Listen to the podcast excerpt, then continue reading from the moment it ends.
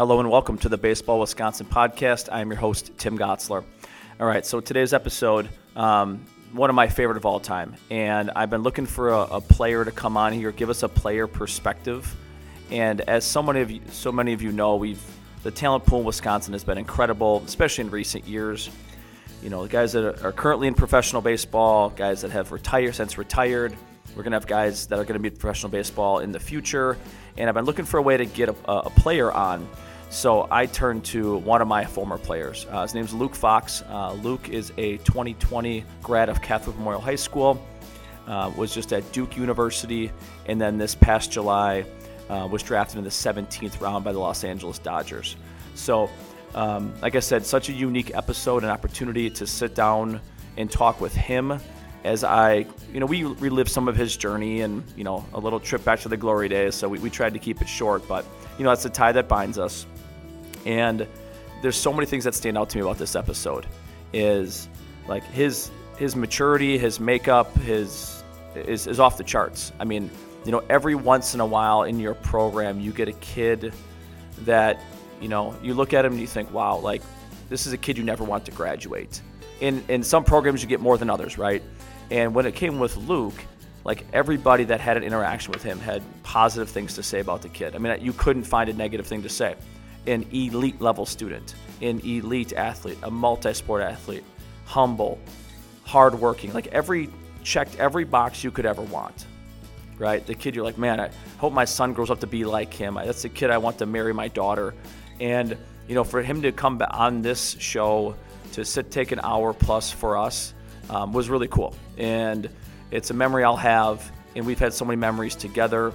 And, you know, we, as we re- relive some of those and talk about his player perspective, he goes through his recruiting process, which again, I was just his high school coach. I mean, I'm taking calls from universities. I've, you know, guys you watch on TV and they're talking about his ACT and you know full academic scholarships and baseball. And like it was it was such a cool moment um, selfishly for me.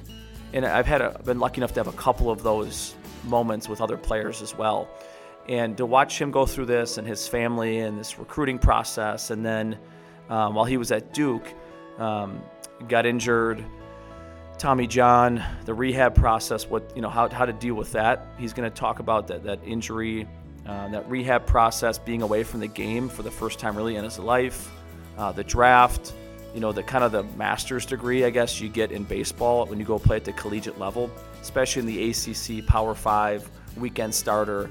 Um, yeah, I just love this episode, and I'm so proud of the guy. And he's now taken this next chapter um, into his uh, his professional baseball career, and you're going to hear some of that in this episode. Now that spring training is about to start, pitchers and catchers report at the big league level, minor leagues, major leagues. If you're looking for a kid from Wisconsin to track and follow, Luke Fox, Los Angeles Dodgers. Um, again, such an easy kid to root for. So, hope you enjoy the next hour or so on here. A uh, huge shout out to Luke for jumping on here with us uh, right before he had to report uh, to Arizona. And without further ado, um, Los Angeles Dodgers minor leaguer Luke Fox. Hey, Luke, how you doing today? I'm doing great. How about you? I'm doing great, buddy. Hey, thanks for taking the time. Let's get started here. Let's just walk us through your journey in baseball. You know, that, that little boy playing T-ball. Where'd you grow up? Kind of walk us through your baseball journey of where you started and where you are today. Yeah, so it all started really in my backyard here in Waukesha um, with my dad and my brother really from as long as I can remember. You know, we're just throwing the soft baseballs around in the backyard, hitting them off the house. That's really where it started. And I think my dad really instilled that a love for the game in me early, one that he got from his dad. And it's just something that I've never stopped doing ever since. And I've loved it ever since then. So you know, eventually it's time to play organized baseball. Mm-hmm. You know, mm-hmm. you're, you're you're you're trying to figure that out as a family, and you know, um, what's next? You know, when does that love for the game turn into more competitions and get a little more serious for you? Yeah, I I know travel baseball is something of a new phenomenon. I guess all all things considered, but I really I was a little unique with guys in my grade in that I tried to play with my grade school friends as long as possible Um, and so I stayed in a state league team all the way through my 13U season. And that's when already there were a couple of years of guys who had already done like the travel circuits and they were starting to think about recruiting, which I had no idea what that is at that point. But um, I started subbing in on weekends for Sticks Academy um, for a team that my brother already played for, and so had put me in touch with the guys in my age group, and I had a blast. And the guys from my grade school were already starting to, you know, maybe even trickle out of the game a little bit, not really feeling it anymore. And so I went over for my when I was 14, I went over to Sticks Academy full time and had my first full travel ball season. And having that much baseball was awesome at that point. But that's when it really turned into uh, you know, like okay, like this is a real time commitment here. Because as those years progressed, sometimes it's a leave on Tuesday, get back on Sunday for tournaments all summer. And you know, my friends are, where are you? We're not seeing you at all and then you get into high school and coach young wants you at those summer workouts and it's you really got to decide how committed you are to the game yeah and obviously you know you enter high school that's where you know you, you and i get to work together for for a few years and exactly um, and and i think about you know the, the, the pressures on kids like yourself multi-sport athletes um, stars and all of them and i know you're not going to agree that you are a star but you are um, but the biggest thing I think is having to let the adult down, right? You, you, can't be two places at once. And you mentioned, you know, you played football for Hall of Fame, you know, the Hall of Fame football coach Bill Young um, at Memorial. Played basketball, obviously played baseball. How did you navigate those waters of, of these are men you respected, these are people that you worked with. There was obviously a financial commitment. There's a lot of things, but you got to make the decision of where you're going to be. So maybe take us back to some of those that decision making process. Sure. And I can't really say that it was too difficult of a process for me. I was very blessed, and I'm eternally grateful to guys like you and Coach who were so open to me doing all these different things. And at a school like Catholic Memorial, where we don't have a ton of kids, it was part of the culture to play different sports. And I think I really just got to dive in.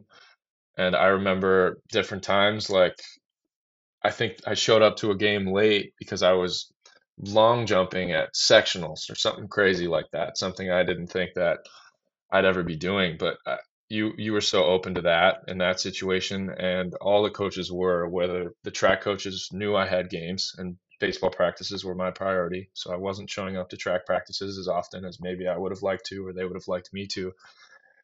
But you all made it so easy for me that I really just got to enjoy what I was doing and try all sorts of different things. And so I, I really am grateful for that process.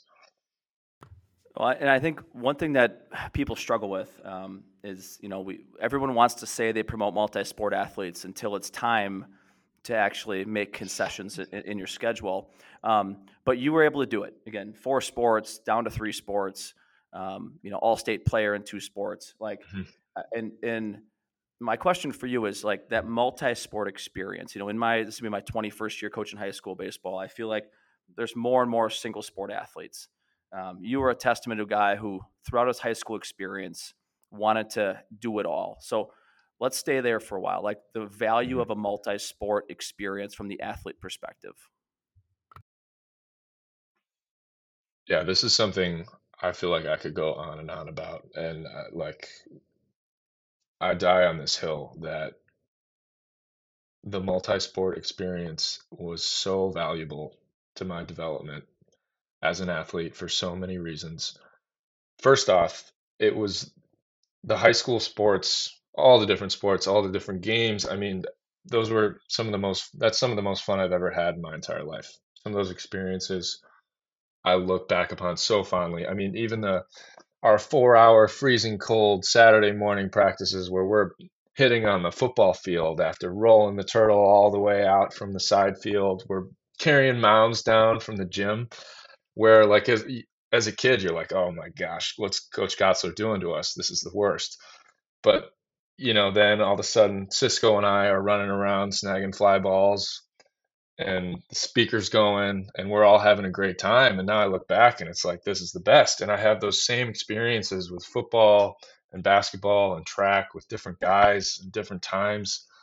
And i think not doing those things is missing out on those experiences but it's also you're not giving yourself a chance to compete at different things year round where yeah you can get in the cage and you can hit a lot you can work on your swing and that works for some people and that's great but getting to go out and you know play in a state championship football game that that sort of pressure and with guys all around you you got to rely on each other uh, it was it's an unbelievable experience. And i think that it allowed me to just be an athlete in general and be athletic.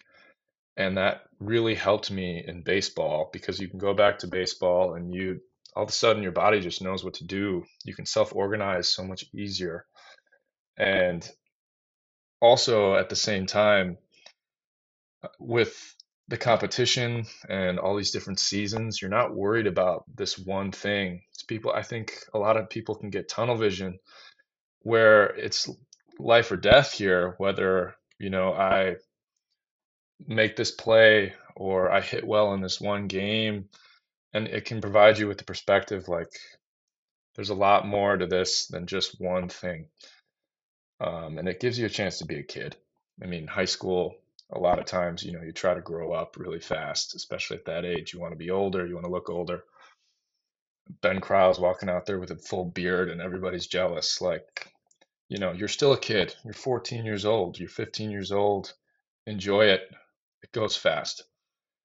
So that's my little piece. And oh, and that's what I was hoping for. I was hoping to hear that that multi-sport perspective because, you know, uh, you had an, an, unbelievable career. Had your senior year baseball season cut short, like everybody else in that 2020 class. But you know, when it came time for you to pursue athletics at the next level, at the collegiate level, you know, you had options, and you had a lot of options, and you had different options in different sports. And so, how how did you know that baseball was the path you wanted to pursue? Let's start there, and then we'll dig into kind of what you were looking for in the recruiting process. Yeah. I think, well, when we started, and I think maybe one of the first times PBR ever saw me when I threw in that tournament game um, as a freshman, and all of a sudden I got thrown onto this like rankings list, and I was like, "What's going on here?" Um, that's when it really started and it was like okay i think there could be a real future here. And at that point you know football hadn't really developed um, which was probably would have been my other option if i were to play a college sport. And so i think already by sophomore year just the the attention i was getting um, it was starting to become clear like okay this is the best option for your future one but it was also something that i really loved doing and I really loved going out there and competing, especially on the mound. At the plate too, but especially on the mound. And that was something that I was really interested in getting better at as I went. And then football kind of was a dark horse as junior and senior year came along, and football recruiting's a little later. Um, as those, you know, state championships made it a little more interesting where I was like, okay, this is pretty fun. I could see myself doing this too. But again, too, as my baseball career kept developing, um, it was it was the right fit for me. It was something I had put so much time and effort into, and I loved every second of it. And there was something about the, you know, the like the one-on-one matchup, especially between a pitcher and a hitter, that drove me to be better because I wanted to beat that guy. And that kept me going and I wanted to pursue it at the next level with that opportunity available anyway. Well, and what, what we haven't mentioned yet is all the athletic success, football field, state championships, baseball, conference player of the year, all these things that you did. Um, your academics never took a back seat. And you know, I, I, encounter a lot of kids that say, you know, I gotta, I gotta put all my eggs in my athletic basket, and if I'm good enough, they'll find me.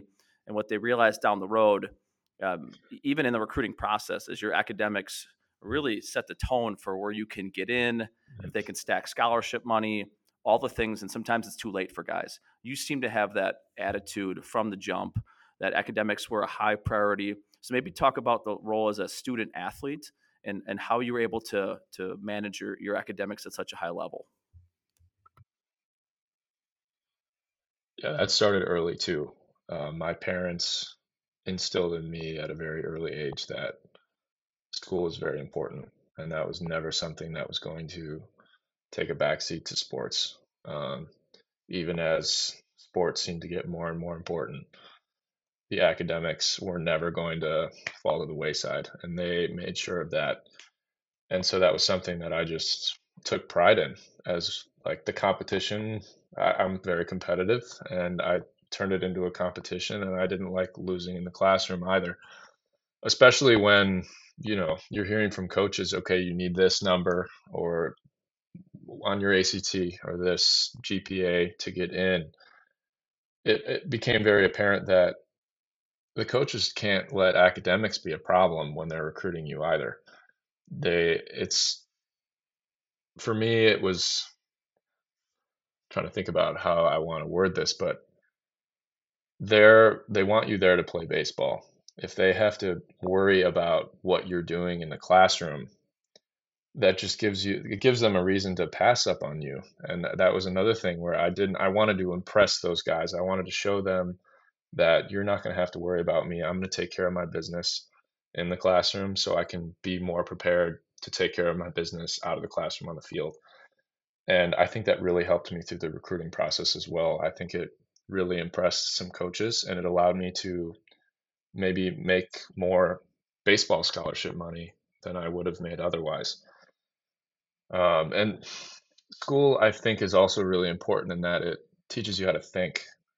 I think Catholic Memorial was a great start in that there are some challenging classes with some great professors who can really help you learn how to think and how to problem solve and think for yourself. And that, that applies to everyday life. And now that baseball, there's so much more going on than just what you're doing out on the field. I think learning how to research, learning how to dive through papers and numbers, it, it's helping me learn the game better. And I guess that's a whole other rabbit hole. We can save it now or go into that too if you like.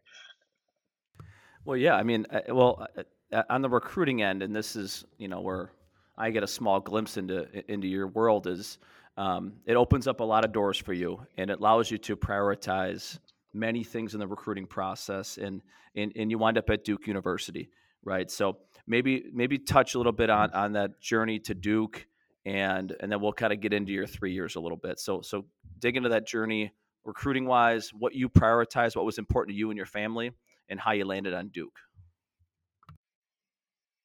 Yeah, of course, and just want to say for sure you were instrumental in that process. I still remember that conversation um, that we had in those chairs in the back hallway, Catholic Memorial. I it started for me that sophomore year, um, sophomore fall, after a couple tournaments in um, travel ball where I think I pressed, and Sean Smith over at Sticks had a connection with uh, the Oregon State's guy, Oregon State guy Nate Yeskie at the time, and he came and watched me throw a pen at Sticks, and they had me for my first like invited visit over at Oregon State that fall, and it was an unbelievable visit.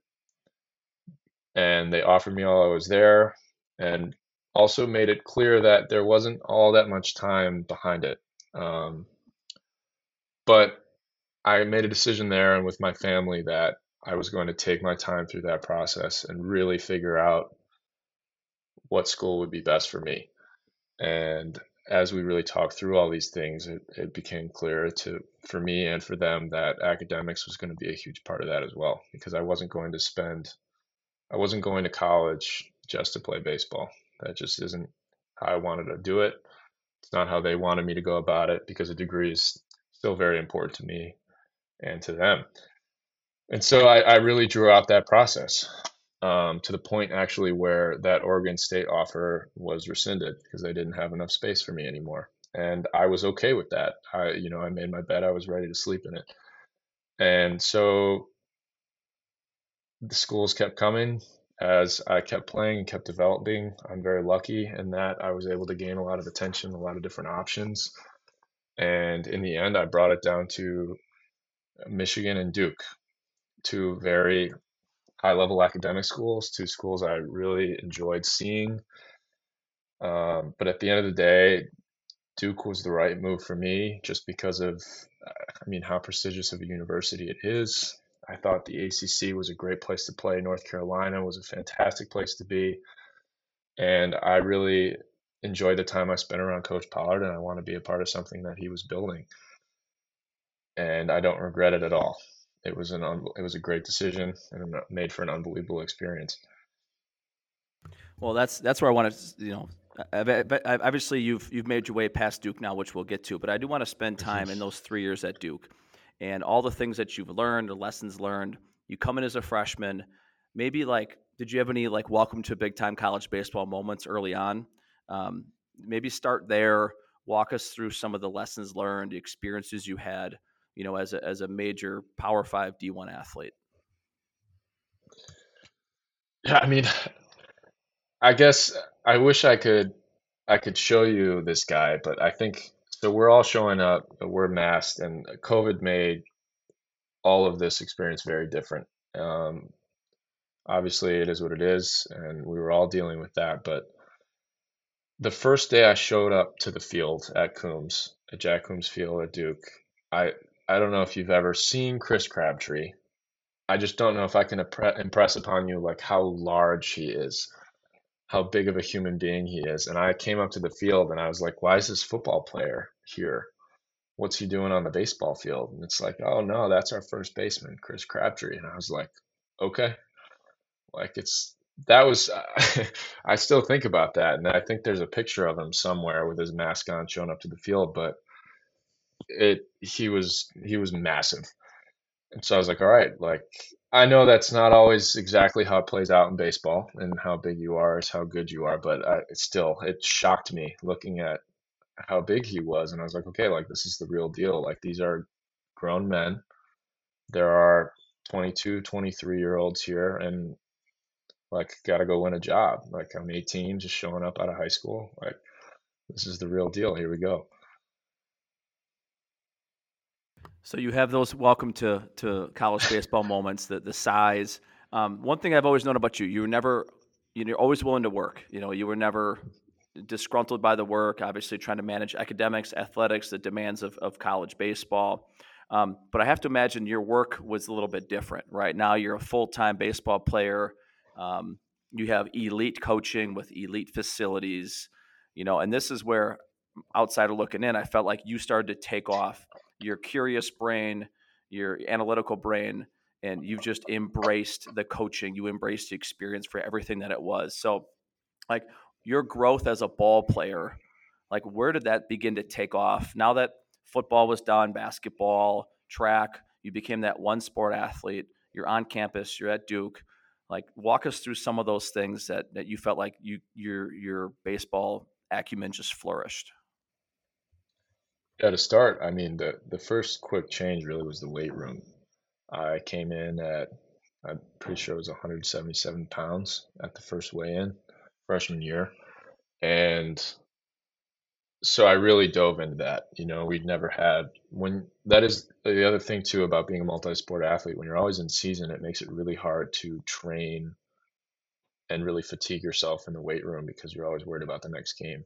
So I finally got a chance to dive into that and do baseball specific workouts and it just uh, strength weight just shot up all of a sudden it was like my, my body was ready for it which was great and they were ready to work with me on that too so uh, in pairing the weight room like the initial okay uh, you're a freshman you're getting in here let's see what you can do in the weight room that slowly morphed into and huge shout out to coach perlmutter at duke for this I managed to, you know, he was very open to talking with me about mechanically how I moved. And so I started using video of my mechanics up on the field and bringing them down to him and talking about certain movements that we thought I could be better at and how we wanted to attack that in the weight room.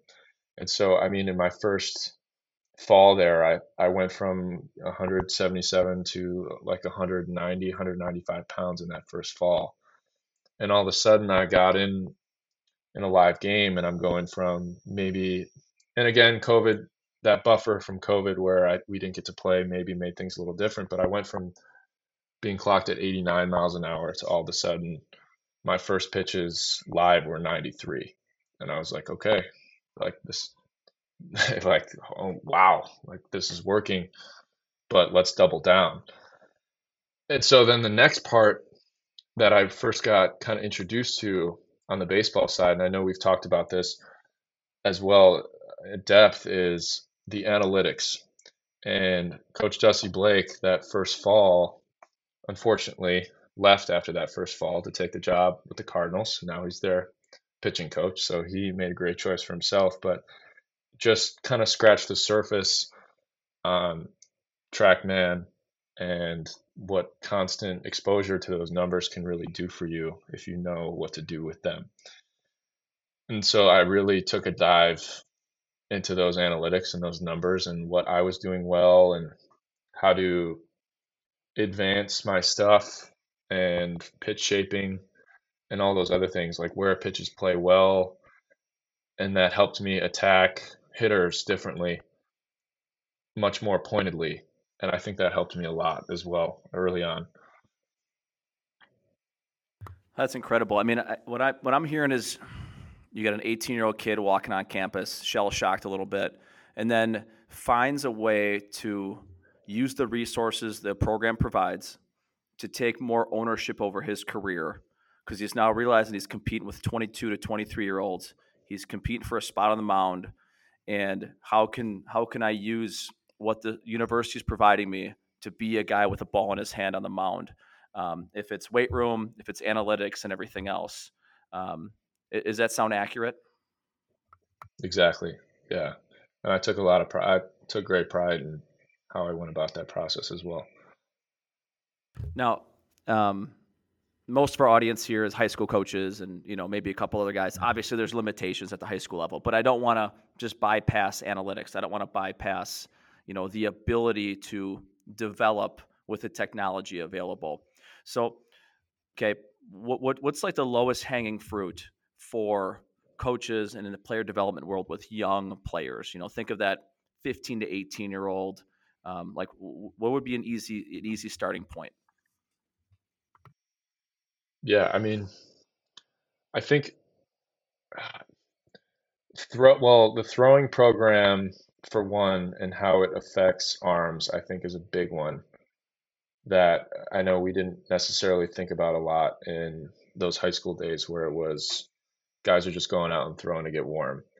I think that's a big one. And I know that's not quite on the analytics side, sorry, but that's just the first thing that popped into my head. But as far as I think pitch shaping with the TrackMan data, if available, and I know it's obviously hard to get your hands on with whether that's TrackMan or Rapsodo, but I think learning about one, the tilt or the spin direction, and the consistency or inconsistencies that can be there, especially in young arms, as well as the IVB, the induced vertical break, and horizontal break those are the main pieces for what makes the shape of the pitch. And I think learning, just seeing what a pitcher can do or might show in any of those numbers can help you one learn what he's good at what he might be bad at maybe what he needs to work on and two seeing again those inconsistencies can help you cue him better to be more successful moving forward.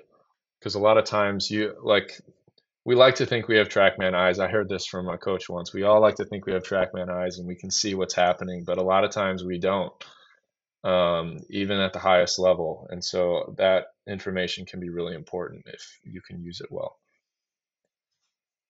Oh, and that's really helpful because, I mean, as more and more young players are at academies and more and more tech becomes available, um, and, and kids and parents have an opportunity to to maybe purchase an, an upgraded program to get those numbers and to do some pitch shaping and and and, and pitchability for what what pairs with what, I think those are important things to talk about because oftentimes, you know, it seems so out of reach, right? That's what they do in the Dodgers. That's what Duke does, of course. But you know, how can we do that at our level? Um, but I do want to go back to throwing program and throwing progression because you know in, in Wisconsin, indoors, a gym, uh, whatever it may be, mm-hmm. like you know, where did you find the most value in a throwing progression? Like, is it do you play more long toss? Did you just spin more more sliders? Like, like what would advice would you give to someone who's designing a throwing program? Um, you know, for their for their players. Yeah, I think the biggest wake up call for me wasn't even necessarily like a, a certain way of going about the throwing program as much as it was just knowing and monitoring what you were doing on a day to day.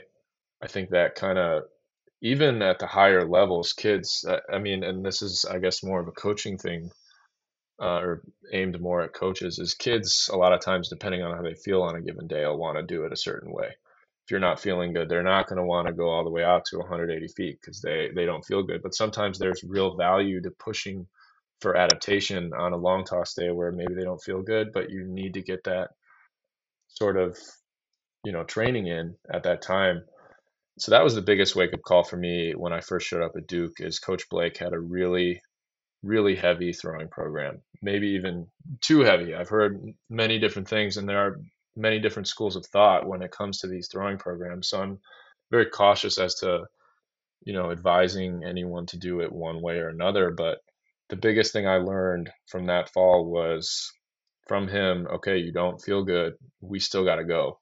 You got to push through this because you need to deal with it now. So when we get to your season, when we get to the season in the spring, you're ready to go and you don't have to go through it then. Um, so I, I think maybe not so much throwing in a certain way as much as knowing what you're doing and why you're doing it. If you can have an understanding of why you're doing what you're doing, I think that can really create a lot of buy in and it makes a lot more sense to kids when they're doing it on a you know, on a certain day where they don't want to. Or maybe they do want to and they want to throw more, but they need to know why they have to dial back. Yeah, that's that, that's incredible. Makes a ton of sense. Um, just sticking in the in the college baseball life for a second, right? I, I think the format sure. is incredible, right? The the weekend series, you know, Friday, Saturday, Sunday with a midweek. Um, you know, I, I, just think about the intensity of a of an ACC weekend, um, and obviously, you know, you played in it and then you know you've watched a lot of it. You've been right there uh, in the trenches. Um, when you think about those those conference matchups, those rivalries, like what are the first few things you think of? UNC, probably. Um, man, I mean, it's it's it's pretty awesome now that you know we're really getting into it. How much how much of the stuff that Coach Pollard talked to us about really sticks with me. Um, and that's something I think that's good for a lot of coaches to know. I think there are things that you might think are pretty trivial that end up going with guys for a long way. But he always talked to us about nameless gray faces and going out there and playing against our own standard of excellence. And so we strove as a program to not really dive into all the hype and stay away from all the noise and just going out and doing our jobs and playing to the best of our ability on any given day. And so while we try to do that, I think there's an intensity there that is very real when you know how good some of these teams are, how talented they are, what they've been doing, and you're watching film and you're going through guys and figuring out what they're good at and what they're bad at. I mean, there's a lot of pressure out there, but you know, if you love the game, you love the pressure. And I think those are some of the best moments when there's like Coach Pollard again tried to he called it a true return on investment. When you see the emotion on guys' faces or in their actions when, you know, they succeed on the field and, you know, like it's a huge strikeout at the end of an inning, guy coming off screaming, like that's the type of return on investment that we all played for. And that really came out in those weekend matchups, and it was just awesome to see and to be a part of. You know, I, I think that's just like you said, the what might seem as a trivial coach point, coach line, you know, but if it sticks with the right guy in the right moment, it becomes the right talking point. And you know, that nameless, faceless mm-hmm. opponent, and you know, at our level, right, it's the PBR. This guy's committed here, you know that. But you yeah. take that to a whole new level. As this guy's a, the Friday night starter, this guy's a first rounder. He was in the Cape, you know, like easier said than done at times, right? So let's play to our standard and you know not get caught up into maybe what he did his previous at bats, but also be not be naive to his hot and cold zones or whatever it may be. Um, so walk us through some of that like pregame prep at that level. Um, you're yet to throw a pitch for the Dodgers, right? Right. Yet. Okay. So the last pitch yes. you threw was a, was a, was a Blue Devil, right? So talk us through May some of those. 2022. Okay, May 2022. and prior to that, talk us through what does that pregame prep look like at that level with those resources, those facilities, that information. Mm-hmm. Yeah, and that that changed. That was also really interesting as it kind of changed and adapted as we moved through things. Um, like, well, we had different pitching coaches, for one, throughout those years. So it changed with the pitching coach and their philosophy. But I think the big thing is the access to Synergy, um, which is basically a hub for all the video and all the stats on every college team and every pitch that's that's thrown and recorded, as well as TruMedia which was a new resource that we had that last year with basically every analytical piece you could think of was at your fingertips if you knew how to work it and you knew how to throw in different keys and different shortcuts to find what you needed to find. So on for one, it's kind of on the player to go and learn what you want to learn during the week. But we always had a scouting report meeting on the Thursday before that weekend series after practice, and then another quicker one with a little more of a hype up end to it with some hype videos um, the Friday before we started. Um, and really, the pitch, our pitching coach Brady Kirkpatrick this past year, just walked us through the main points that he wanted us to focus on because you could and we've had it we had it another way too in years previously where we really get into the weeds on some of these numbers um, and tendencies on guys but i mean at the end of the day it's really hard to process and internalize a lot of that information on such short notice and in such quick amounts of time because we still have to you know you have to go back home and be a student that night. I mean you might have a quiz tomorrow you might have to study a test or whatever. Um, so it, it's really about it became making the most out of the time we had without overloading. And i think coach kirkpatrick did a great job of that whether that was you know we're looking at where's this if this guy has an extremely high swing rate on first pitch we know how to adapt to that or extremely low we know how he's going to we're going to attack some of these guys especially two strike counts were a big emphasis. First or so oo counts and two strike counts were the big ones that we looked at a lot and then obviously when you've got some complete studs in a lineup you've got to be wary of you know what they do really well and do your best to do what we do best to make them struggle well, and that's that's kind of where I was going to pivot to is when you're in those meetings, you're doing your scouting.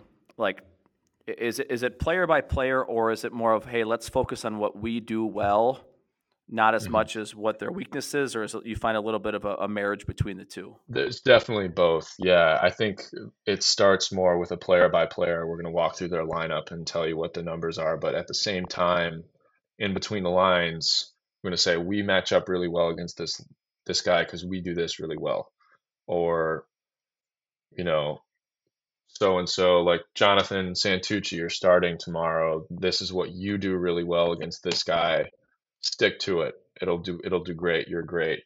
But at the end of the day and this was made very clear we're going to stick to what we do best over attacking what they don't do well.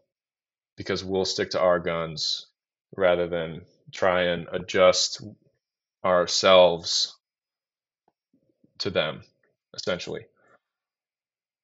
Well, that makes a ton of sense, and, and I appreciate you digging in there. Um, you mentioned it earlier. You know, you hadn't thrown a pitch since since May of 2022, and I know that pains you to say that. And uh, that, so, so you, you know, one of the stories of, of your time is is battling through injury. So, maybe quickly walk us through the injury you had, maybe a little bit of that process, but also talk to um, our listeners about dealing with that injury from the athlete perspective and some of the ups and downs yeah. of, of dealing with injury. Yeah. So uh, it's so that May 2022 game, I, I came out with flaring, flaming pain in my elbow, um, and went through a whole process. And initially got was told that I had a forearm strain, flexor strain, and so I had a PRP shot um, early that June, and basically the whole summer attempted to rehab that and ramp back up through the fall in the hopes that I could, you know, be healthy again and get through the pain. I had pain dealing or through that whole process, uh, during which I was hoping to really just have the tissue be prepared to accept the stress, is what I was told. So I just, you know, put my head down and kept working through it, even though I was still was dealing with a lot of pain. And finally, um, first time facing hitters again in a scrimmage through 10 pitches. Great results, went really well. I threw great, but it hurt. It, it hurt a lot. And to the point where I had to go back in and have another MRI. And this time they looked at it and were like, okay, your UCL's gone. Essentially, it's a black hole where it should have been on the MRI. And so, that, you know, that was that. And had to go in and, well, went through a process where I had to figure out where I wanted to have surgery. Um, and luckily enough, got connected with Dr. Altchek out in New York. Um, and he had the full, did the full reconstruction, Tommy John surgery on my elbow. Um, and he's a great guy um, and a great surgeon. So I'm grateful to him too. Um, but that was, you know, it was tough to go and have that little light of hope, you know, kind of lead me along all the way there and then just have the door slammed shut. That was really tough. Um, and so those first few, those first couple few months were pretty brutal where I wasn't, I also had the graft taken out of my hamstring. So I was very limited in what I could do with my lower body as well. Um, and not being able to do anything at all for a guy who'd done a lot of stuff all the time was really, really tough for me.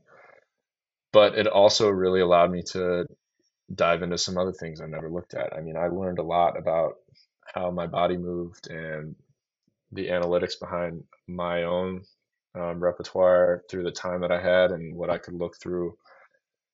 Where it it taught me how you know to be okay with like stillness, and really helped me work on my mindfulness because I I couldn't do anything. I mean, I'm going to practice and I'm just sitting there watching. I mean, you gotta, there's something, there's got to be something to learn at that point, and that really helped me look a little deeper into some of those things.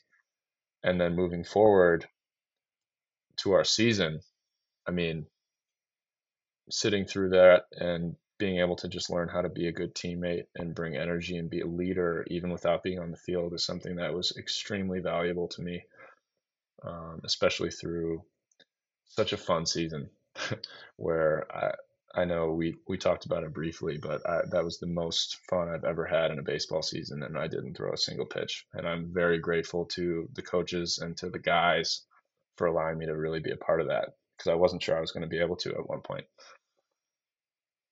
Well, that's that's incredible. Thanks for going into that. I know it's that's tough things to talk about as an athlete, and you know I, I hear you. I hear the competitor in you saying, "I I, I got to kind of win rehab." You know, I I, I got to use this time. Mm-hmm for what it is. Um, you know, I'm this has happened to my elbow, hamstring here. Like, let's let's find other ways to to develop myself and and then obviously rope the baseball back in. Um, the other piece I, am intrigued on is, um, you know, you start having success as a college player, people start reaching out to you, professional baseball starts poking their nose around, and now what was maybe a foreign concept in recruiting as a high schooler now you're having an experience as a college baseball player, talking about professional baseball. So how did you navigate those waters? Um, you know, what does that look like for someone in your position as a college athlete? You know, dealing with with that next level of baseball, professional baseball. Yeah, and obviously the injury changed that pretty drastically as well. So I'm also lucky enough to have a great advisor, WME Sports. Tristan Osgood is my guy. Um, though they really helped me navigate this process, but blessing and a curse, being hurt allowed me to one not have to deal with the pressure of performing my draft year, which I've seen take a huge toll on guys pitch to pitch. They feel like it's dollars on the line, and that's a huge stressor for some people. But so I didn't have to deal with that. I was I'd thrown what I'd thrown, and that's what I was going to live with. So I basically got to do a lot of these things on my own terms um, and how I set up. I did a lot of the scout meetings late that fall semester. Um, I'd say early December, did most of them and did some more that January. But there was no pressure or some sort of time constraint to get those in because, I, again, I wasn't going to have to worry about um, performing and seeing my status change throughout that season. So uh, honestly, I was able to go. I knocked out those meetings. I uh, had a lot of great meetings that that winter, and then kind of pushed it to the side and didn't have to worry about it for the rest of that season. Was able to just dive into school and dive into our team and what was going on during our own season. Thanks for uh, going into that a little bit. And obviously, um, you know, I'm sure I'll hit it in the intro, uh, uh, but you know, the Dodgers come calling. Um, you know, w- mm. talk about those those moments that maybe the days leading up to the draft, draft day. You know, the things coming through your advisor, coming directly to you. I mean, I think some of those like made for TV moments. So, so let us inside a little bit there.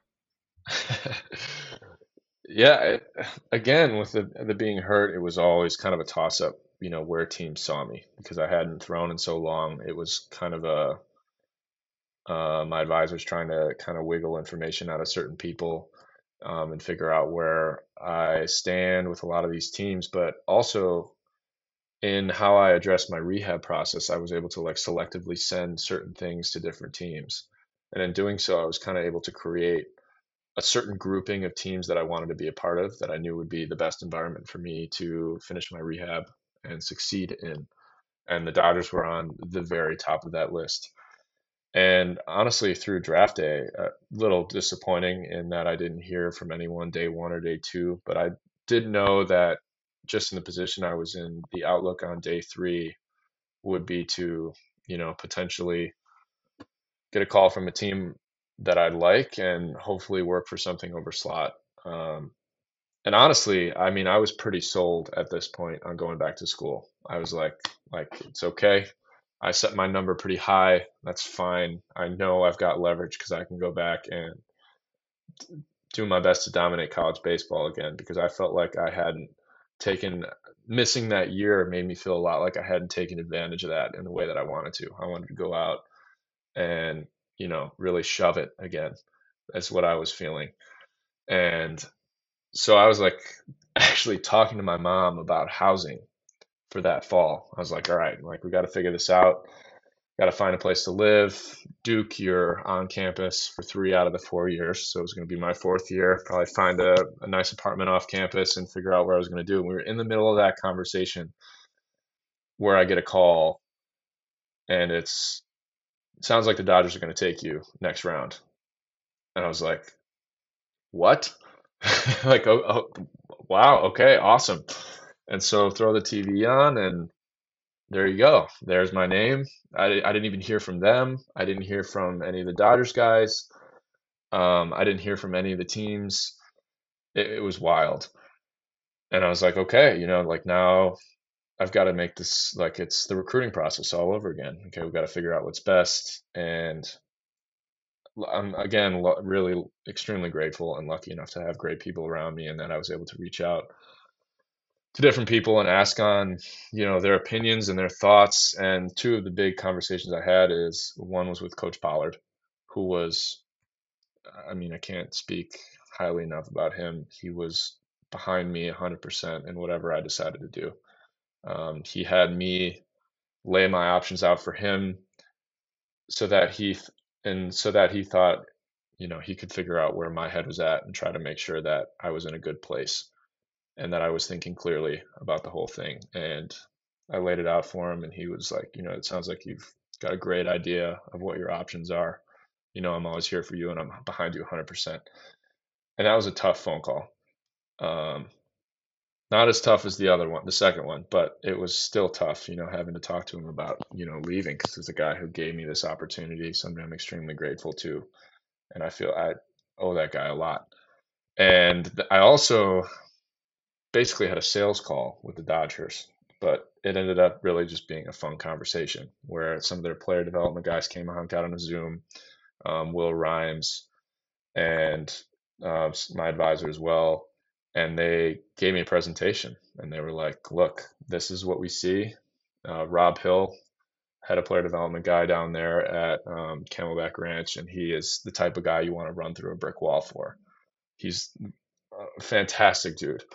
And so he pulls up this slideshow and it's got all this stuff on there about with clips on how I move and what they're going to do, starting with like how they do things, how they approach everything basically in player development and who they are as the Dodgers, and then used it to individualize what my process would look like. And I was like, oh, like they they blew me away.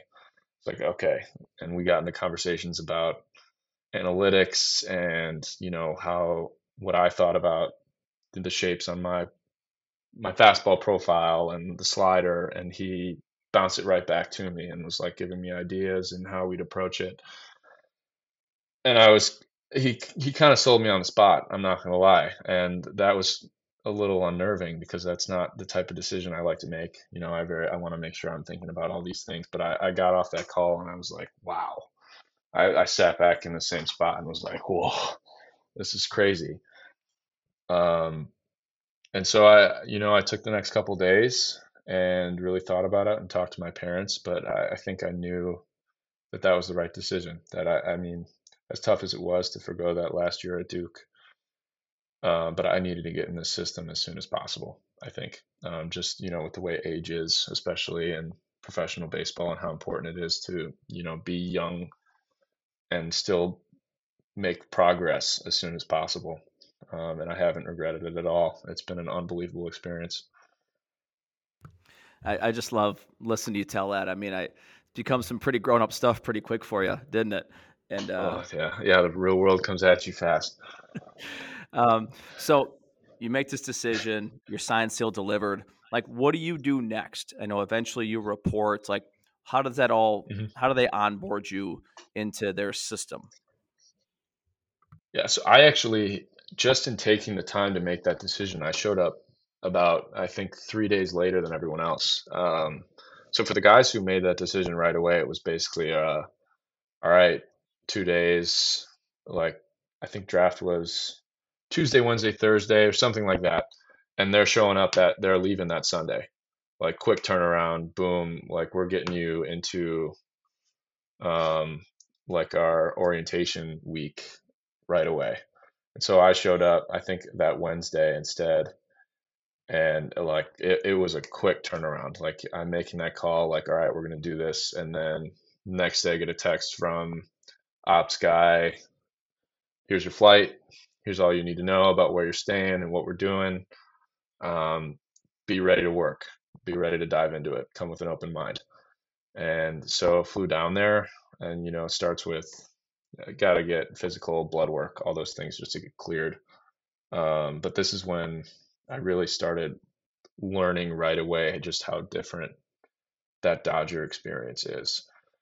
I showed up and immediately every staff member there knew my name, knew where I was from, knew what I had done, and they were all they all seemed genuinely happy that I was there. And every single staff member that I met down there was like that. It was unbelievable. And throughout that orientation week, it just like how much fun we had and how much we learned. You can feel there's a lot of pride in being a Dodger from everybody there. There are all sorts. The nature of professional baseball is staff bounce all over the place. Whether you're a strength and conditioning guy or a trainer or whatever. So everyone had been somewhere else, and every single person without fail said, This is the best place I've ever been. I don't want to leave. This is where I want to be. And I, I'm just so like, I'm everyone was happy to be there and grateful to be have the opportunity to be a Dodger. That was that was the first thing I learned right off the bat. It's like the culture here is different. Something different about this field. That's incredible. I mean, not not so long ago, I asked you about your kind of welcome to college baseball moment. So you got, I know you had a welcome to pro baseball moment. Like I don't know, talk us through something or maybe a couple of experiences you had. It's like this is happening fast, and and and I'm here. I'm in this organization. Yeah, I mean, there are a couple things, and obviously, I think that throwing that first pitch is going to be up there, wherever that may be down the road, or any live pitch I might throw still. Um, but I mean, after that orientation week, the rehab guys kind of got our group together and we kind of fell into a rhythm. Um, and so we go over to the major league side to do our rehab work. And so we walk in that first day and uh, there's Walker Buehler sitting on the first training table. It's like, oh, oh wow, like I've been watching this guy on TV since I was a kid. Like he's a real person. Here we go. And, you know, Dustin May's on another table. It, it was it was crazy. Um, that was the first one for sure. And then another one, I think that was a big wake up call as well. Is not as much one moment as just kind of learning everybody there is like been up to 100 or 99 at some point. It's like okay, you know everybody here is the real deal. This is the real thing. Doesn't matter how they look. Doesn't matter how like what you may think about them or how they talk or what they've been through. It's everybody's legit and that was pretty cool too. That's that's amazing. I was hoping you had a yeah Walker Buehler type of moment, a Freddie Freeman moment, yeah. just just like I haven't gotten to meet some of those guys yet, but I'm looking forward to it. I'm sure Shohei will be around in, in no time. I mean, oh gosh, I thought, that place I, is going to be crazy. I, I, just when that came through, I obviously thought about you right away. I'm like, just to think that you two in the same organization from different parts of the planet. It's just it's got to be just wild to put yourself in that situation. I know you're not at the big leagues, but just to be a Dodger like like those guys are, has mm-hmm. got to be pretty special. Um, so just looked at the time. I've kept you for a long time. I want to hit a couple more things for you. And I love going sure. through a little bit about your biography. I think there's so many lessons in there from youth to high school to college, travel ball, some, you know, everything else in between injury and now professional baseball. But one thing that's always impressed I've been impressed with you about is like your perspective. And I'm going to ask you this from the athlete perspective. Like, um, if you had to give some advice okay. to the high school athlete who's listening to this, um, who's still trying to figure out a lot of things about life, and you maybe you're only you know five years older than this kid, um, you know what? Give us some advice to the high school player. That's a good one. I I think we've kind of touched on a number of these things. Just in the things that I value is one, you're playing a game, enjoy it, have fun.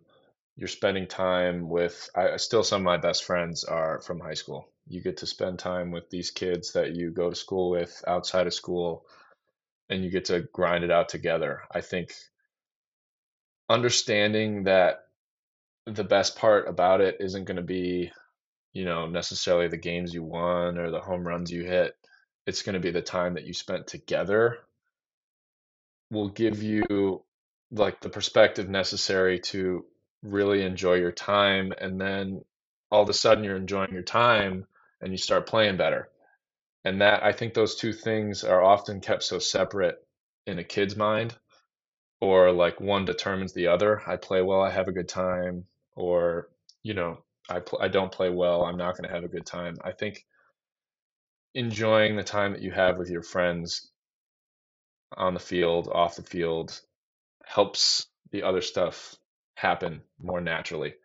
And that's the biggest thing I've learned, especially going through that season where I was hurt, watching that team come together late and make a run that was never supposed to happen with the talent that we had and the injuries that we had compared to some of the teams we were beating. There's something really there's something real to that and it's really hard to talk about and really you know put your finger on but it's real and it's there and if you can find a way to embrace that I think it could really, you know, maybe even change your life, change the way you look at the sport and how you view the entire process. Well, that's a great segue into like, you know, you, you've at this point in your athletic career, you've been you've had a lot of coaches in um, all different types of guys, different sports. You know, you talk about yeah. your experience with Coach Pollard and and so many people along the way. But I think one thing that you do so well, and I, we talked about this before we recorded, is you have a real perspective on what like effective and proper coaching looks like.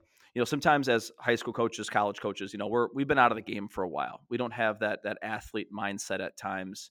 Um, we want things to look a certain way.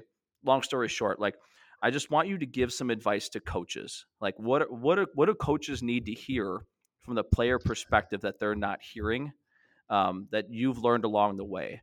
And you don't need to give credit to anybody unless you want to. Um, but if, if you want to like maybe dive into some of the things that like you remember, some of the moments, some of the strategies. Um, yeah, talk us through like give us some advice for coaches. I think the biggest and most important thing is trying to understand the group that you're coaching.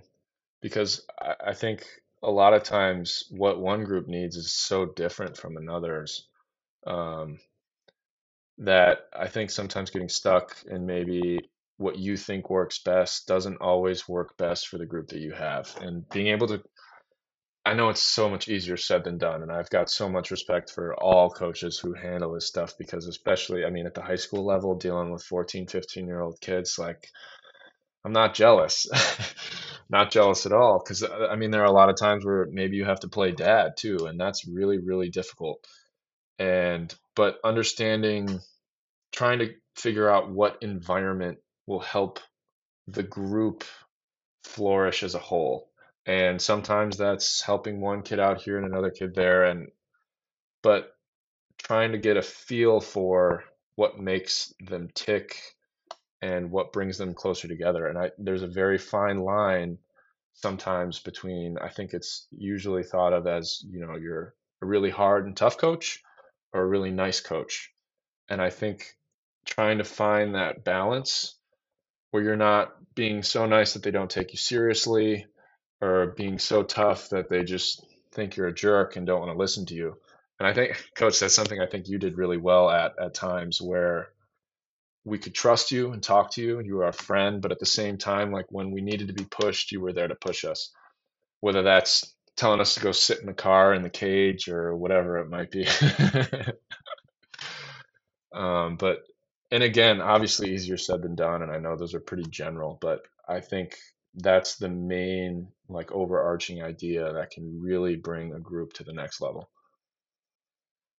Well, I appreciate that, and and and I didn't prompt him for that, guys. I'm just just just appreciate you, Luke. Um, but I remember us having a conversation about you know you as a college baseball player, and as you get to a higher level of just dealing with higher level players, that there's got to be like a level of competency for players to let you in. And I have to imagine as you get further in the game. Obviously, now in pro ball, like um, guys have been coached by so many instructors and, and managers, and they got a swing guy and a pitching guy. Like, um, is there a mm-hmm. certain level of competence a coach has to have to like win a player over early, or does that change as you move up levels in the game?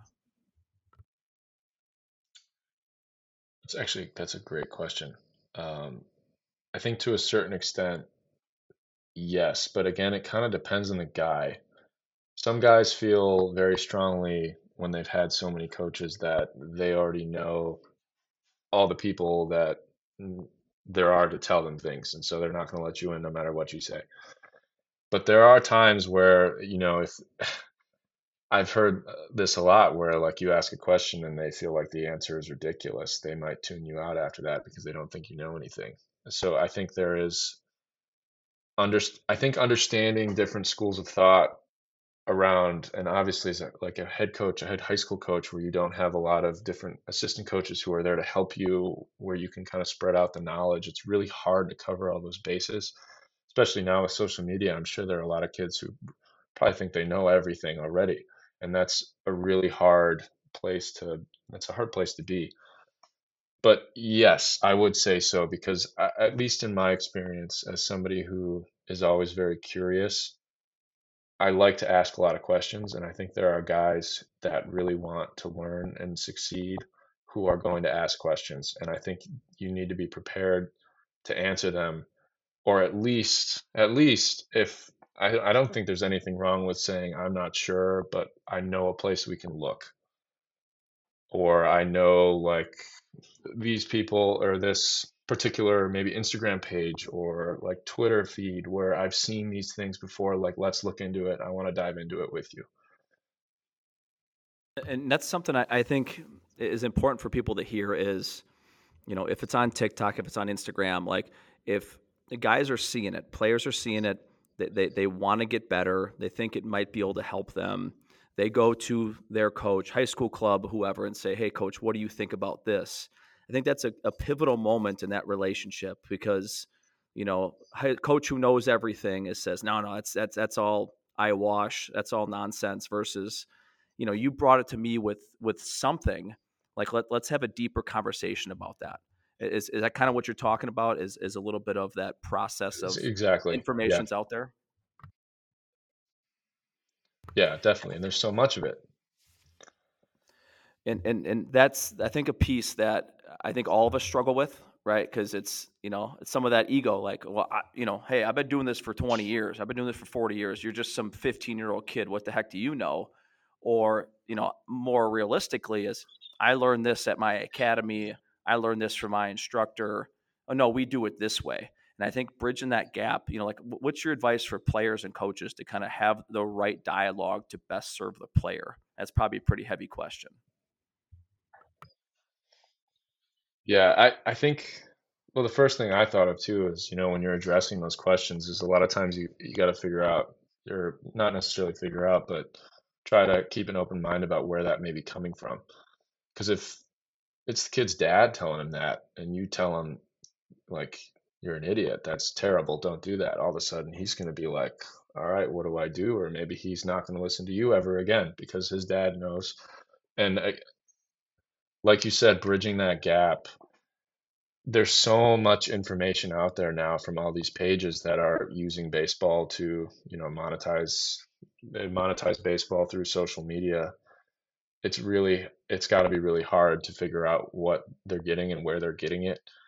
And if you can keep that line of dialogue open so you can just kind of keep a feel on the pulse for where these things are going and where they're picking them up I think you can kind of help guide them, hopefully. Again, it's social media. I mean, it's crazy. It's just the new age. It's something we've got to deal with. But um, I think communication is always the best. And I know 14, 14 year old boys aren't always the best at that. But all right, last question for you. All right, the old uh, Brian Cain sure. million dollar question. And I, I, know you're you're far from done with your playing career. So, but I want you to reflect. Like, what do you know now that you wish you knew you know 10 years ago. What do you know now you wish you knew five years ago? Um, you know I'm gonna, I'm gonna cut the mic off for me and you're just gonna roll us into the outro. This is this is it for you my man. Okay. That is a heavy question. I'd say i wish i knew a lot of the things that i've talked about honestly. I think a lot of those lessons came a little late and senior year getting cut didn't help that at all but I think there were times where I got so caught up in what we were doing and maybe why we were losing or why we were winning, especially in high school, that I forgot to sit back and enjoy the moment. And I mean, I'm still close with a lot of those guys, and I, especially my brother, you know, I regret to this day that we didn't get to spend more time together on the field. But I, I wish I knew how fast it went. I know a lot of guys it's a pretty standard answer, I feel like, but at the same time, like it hurts not being able to go back and do those things together as a, group one more time. You know, we were that was our group and we were never going to be together in the same way on the same field ever again. And I wish I sat back and enjoyed that more through that process. Um, as much as I've learned about baseball specifically with you know analytics, mechanics, strength, all that stuff it all just kind of pales in comparison to the experiences I've had and how they've changed me as a person and how different people I've met and interacted with have changed the way I look at baseball and how I look at life. And there it is. Huge thank you goes out to Luke for taking time out of his busy schedule to sit down with us today. Um, you know, uh, in spring of 2023, right before the high school season began, and um, late February, I had a chance to go down and visit Luke. Um, he was a phenomenal tour guide down at Duke.